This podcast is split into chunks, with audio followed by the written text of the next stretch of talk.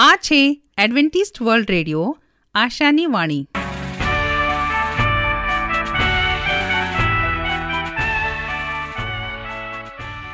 અમારા આજના પ્રસારણમાં તમારો હાર્દિક સ્વાગત છે.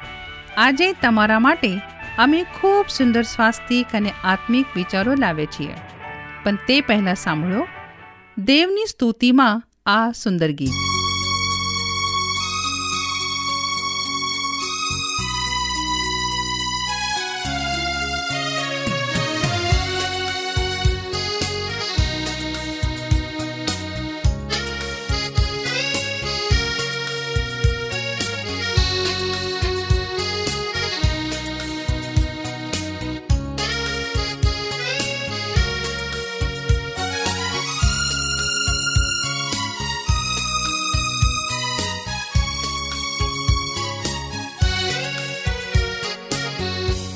आसमां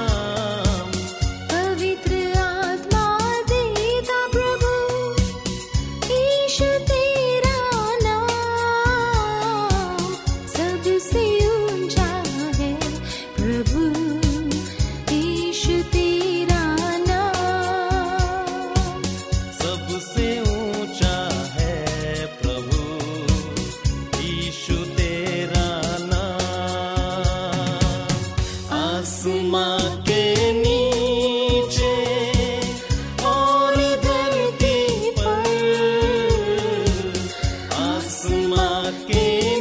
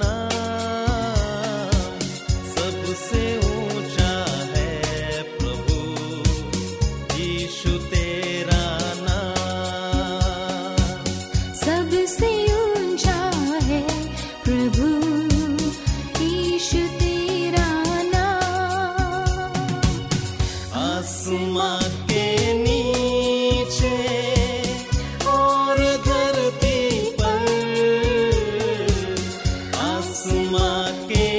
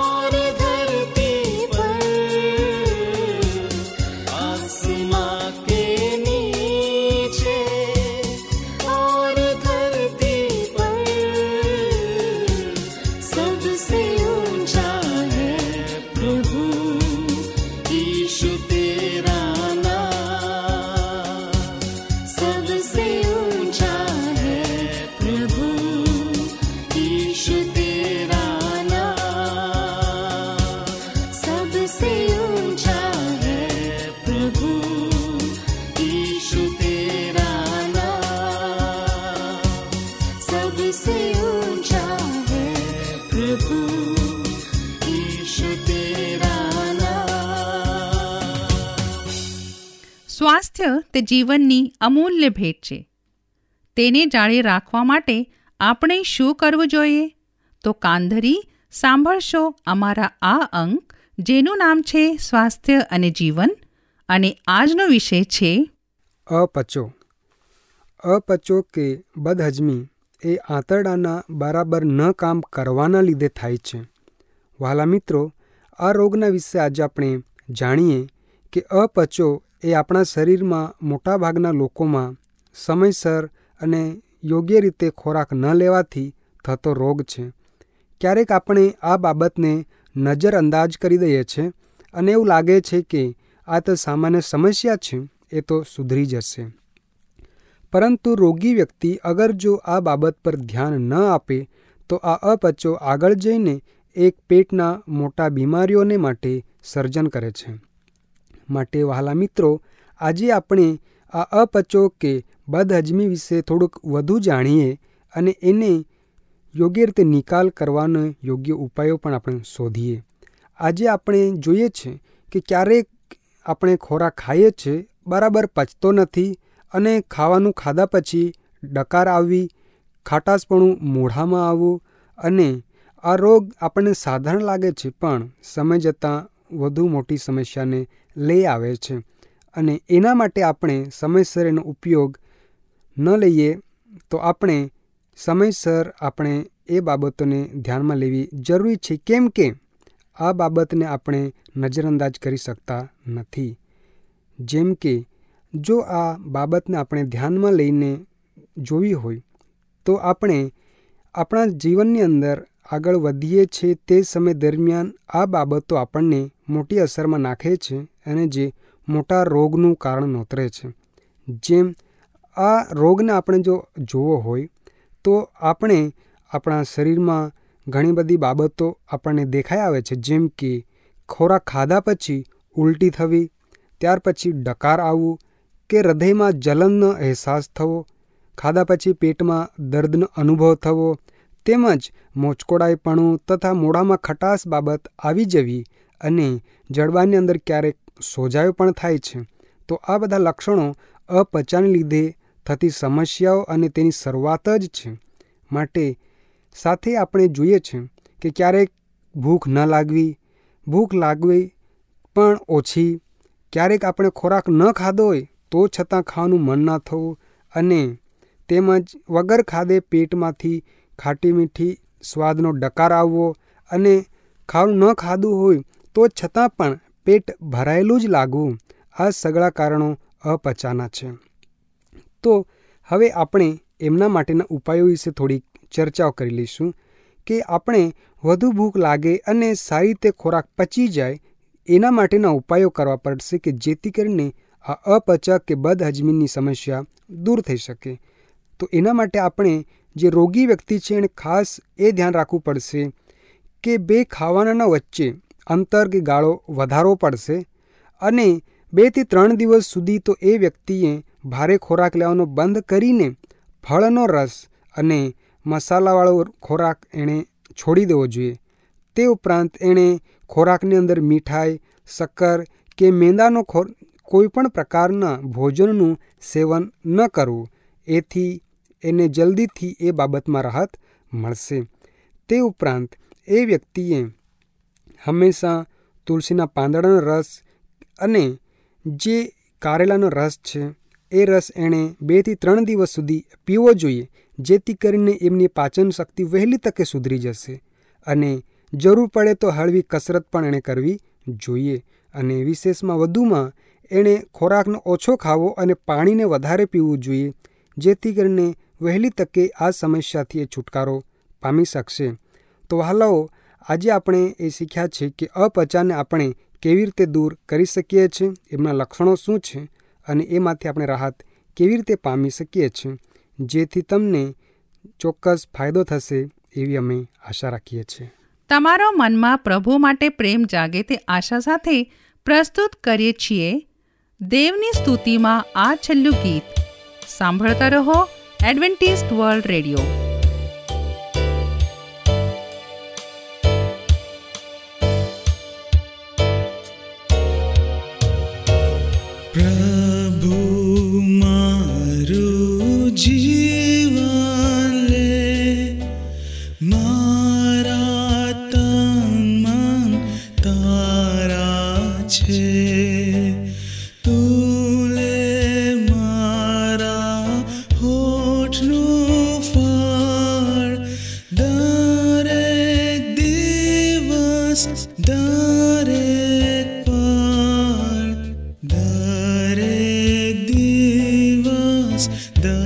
रे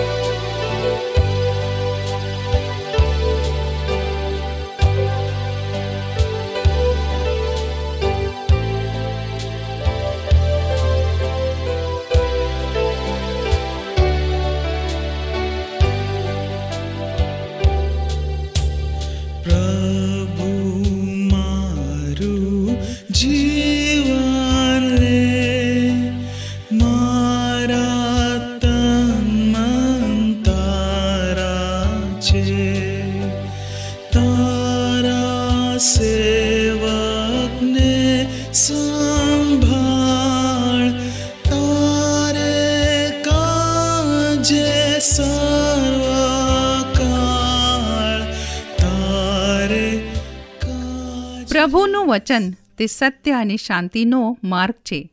આવો, હવે આપણે પ્રભુના વચન ઉપર મનન કરીએ. યુદ્ધની અધિકતામાં વધારો થયો. હું રાજુ ગાવિત આજનો ગુજરાતી ભાષામાં દેવનું વચન તમારા સુધી પહોંચાડનાર અને આજનું વચન સાંભળનાર દરેક ભાઈ બહેનો નાના મોટા બાળકો વડીલો, હું સર્વનો ઈસુ ખ્રિસ્તના નામમાં આવકાર કરું છું. આજે આપણે અહીંયા દેવના વચનમાંથી શીખીએ કે બાઇબલ આપણને કઈ રીતે આ પૃથ્વી પર આગળ વધવા માટે મદદ કરે છે. અને આપણે આજે રૂમી તેનો ત્રીજો અધ્યાય અને એકથી ચાર સુધી વાંચીએ ત્યાં પ્રથમ દ્રષ્ટિએ આ કોલમોનો અર્થો કેટલાક દેવના લોકોનું અવિશ્વાસીપણું એમ થાય છે, પરંતુ અહીંયા પાવોલ કયા મોટા મુદ્દાઓ વિશે વાત કરે છે? દેવ વિશે પાઉલ શું કહે છે? હવે એનો સંદર્ભ આપણને આપીને દેવ પોતે કેવી રીતે એક યોગ્ય છે તે વિશે વાત કરવામાં આવી છે. દરેક માણસ ભલે જૂઠું ઠરે, તો પણ દેવ સાચો ઠરે અને તું તારા વચનમાં ન્યાયી ઠરે. હવે અહીંયા ખ્યાલ આપવામાં આવ્યો છે તે એક વિષય પર જે બાઇબલમાં જુદી જુદી જગ્યાએ દેખાવવામાં આવે છે. તેને અધિકતા એવો કહેવામાં આવે છે, હવે દુષ્ટતાના મોહરામ દેવની ભોલાઈનો સમજવાનો આ પ્રશ્ન છે.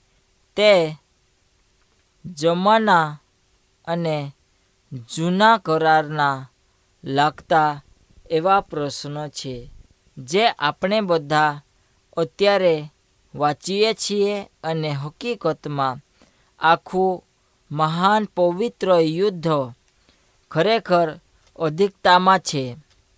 માણસો સમક્ષ, દૂતો સમક્ષ, આખી સૃષ્ટિ સમક્ષ દેવની ભલાઈની સ્પષ્ટતા કરવામાં આવશે.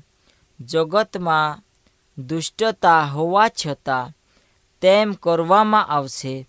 લાંબા સમયથી ચાલતા મહાન પવિત્ર યુદ્ધમાં દરેક સત્યનો પ્રશ્ન અને ભૂલને હવે સ્પષ્ટ કરવામાં આવ્યા છે.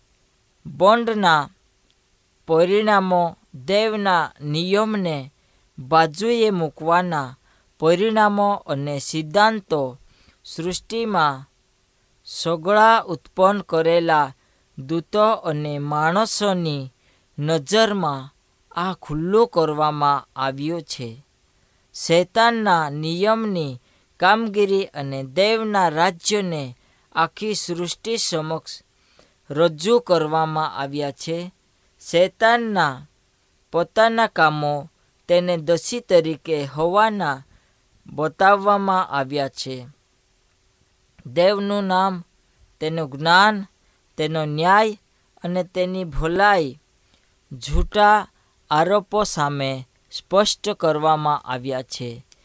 એવું દેખાય છે કે મહાન પવિત્ર યુદ્ધમાં દેવનો વ્યવહાર અને લોકો તેમજ તેણે જે સગળું જગતમાં ઉત્પન્ન કર્યો છે, તેને માટે તેવી રીતે કહેવામાં આવ્યો છે, આ ખ્યાલ આ પાપી અને વેદનાના જગતમાં હમણાં સમજવો મુશ્કેલ છે. જો તે આપણા માટે કઠણ હોય, તો આપણે કલ્પના કરીએ કે અયુબે શું વિચાર કર્યો છે પણ જ્યારે સગળું પૂરો થયો, આપણે માણસો સાથેનો વ્યવહારમાં ભલાઈ અને ન્યાય અને પ્રેમ તથા દેવનો વ્યાજપીપણાને જાણી શકીશું. આ વચનનો અર્થ થતો નથી કે જે આ જગતમાં બધું બને છે તે સારું છે. સ્પષ્ટ રીતે એમ નથી, પણ વચન એટલે દેવ આ જગતમાં પાપ સાથે અને યાતનાઓ સાથે શક્ય તેટલી ઉત્તમ રીતે વ્યવહાર કરે છે. અને પછી જ્યારે આ પાપો સાથેનો ભયંકર અનુભવ પૂરો થશે, ત્યારે આપણે માટે શું બોલવામાં આવશે? હે સર્વશક્તિમાન પ્રભુ, દેવ, તારા મહાન કામો તથા અદ્ભુત એવા માર્ગ અને ન્યાયી તથા સત્ય વચનો માટે હાલમાં મુશ્કેલીઓ જે વેઠવી છે અને જે આપણે સ્વીકારવા માટે કઠિન કરીએ છીએ, પણ દેવની પ્રશંસા કરવી કેટલું મહત્ત્વનું છે. હવે અહીંયા એક પુસ્તક લખવામાં આવ્યું છે. તેમાં તેણે તેની પત્નીના મૃત્યુ અને તેના આઘાતને સ્વીકાર માટે સંઘર્ષ કર્યો હતો. તે વિશે તે લખે છે. તે જણાવે છે કે દેહ પરનો વિશ્વાસ ગુમાવી દેવા જેટલો હું ભયમાં નહીં હતો. અને ખરો ભય, તો આવી ભયંકર વસ્તુ તેના પર આવે, તેનું ન માનવામાં આવે, આ હતું. અને મારા ભયનો અંતિમ પગલું એ નહોતું કે છેવટે પ્રભુ જે છે તે આપણી માટે કંઈક તો કરશે. તેના કરતાં આપણને ભય તથા ડર વધારે લાગે છે કે આ ખરેખર દેવને ગમે છે કે નહીં. હવે આપણી જાતને આપણે ક્ષેત્રો આ આપણને બાઇબલ ના પાડે છે. પણ આ એક એવો પ્રશ્ન છે જેની સાથે અયુબ સંઘર્ષ કરે છે. આપણે જેમ જોયું તેમ ઓયુબે દેવના અસ્તિત્વ વિશે કદી શંકા કરી નહીં. જેથી તેની સાથે સંઘર્ષમાં આપણે હંમેશા બની રહીએ દેવના ચરિત્ર વિશેનો પ્રશ્ન છે. અયુબે વિશ્વાસુપણે દેવની સેવા કરી હતી, તે સારો માણસ હતો. તે જાણે છે કે તેના હકમાં જે ખરાબ બનાવો બને છે, તેને લાયક તે ગણતો નથી. તેથી તે એવો પ્રશ્ન પૂછે છે કે આપણે તેને માનનારા તથા તેની પાસે ચાલનારા બની જઈએ. હવે મહાન પવિત્ર યુદ્ધની સમસ્યાના ઉકેલ લાવવામાં ઘણી બધી બાબતોનો સમાવેશ થાય છે. પણ ઈસુના વધસ્તંભ પરના મૃત્યુ વિશે કોઈ પ્રશ્ન નથી.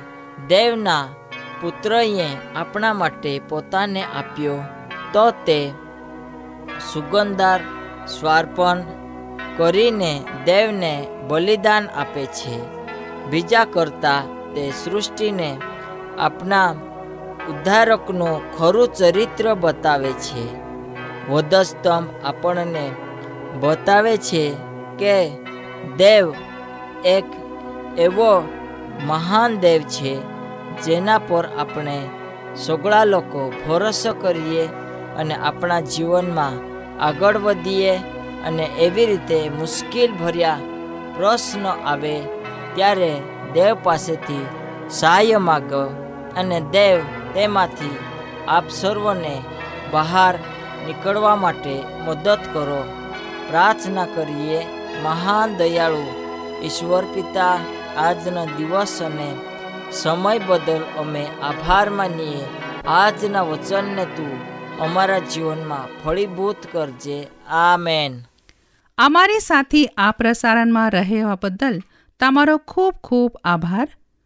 જો તમારે અમારા સ્વાસ્થ્ય અને બાઇબલ પાઠો મફત મેળવવા હોય, તો પોસ્ટ કાર્ડ કે ટપાલ દ્વારા અમારો સંપર્ક કરો. અમારું સરનામું છે Adventist World Radio, post box number એક ચાર ચાર છ, સેલેસબરી પાર્ક, પુણે ચાર એક એક શૂન્ય ત્રણ સાત. સરનામું હજી એક વાર સાંભળો લેશો. Adventist World Radio, post box number એક ચાર ચાર છે. સેલેસબરી પાર્ક, પુણે ચાર એક એક શૂન્ય ત્રણ સાત. આ સાથે અમારો આજનો કાર્યક્રમ અહીં જ સમાપ્ત થાય છે. ફરી મળીશું આ જ સમયે આ જ મીટર બેન્ડ પર. ત્યાર સુધી પ્રભુ તમારી સાથે રહે.